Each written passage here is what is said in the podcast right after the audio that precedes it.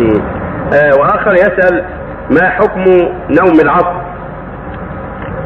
لا نعلم في شيء نوم العصر شيئا. نوم العصر؟ لا, لا نعلم شيئا. ولا حرج فيه. جميع الاوقات لا نعلم فيها شيء إلا المغرب.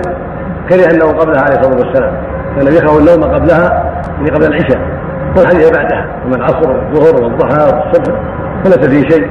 لكن يتحرى الإنسان الاوقات المناسبه إذا تيسر له الظهر. وهو أفضل من العصر. تيسر قائله قبل الظهر هي أفضل. لكن بسبب الأعمال اليوم كثير من الناس لا يحصل لهم لا قائلة ولا ظهر فلا قائله الا العصر. آه، وإذا نام أول النهار فلا بأس. ولكن إذا تيسر له ولا ينام أول النهار بل يجلس يذكر الله ويقرأ القرآن أو في طلب العلم حتى ترفع الشمس ثم ينام بعد طلوعها قليلا فهذا أولى من نومه بعد الصلاة مباشره ولا حرج في ذلك. والحمد لله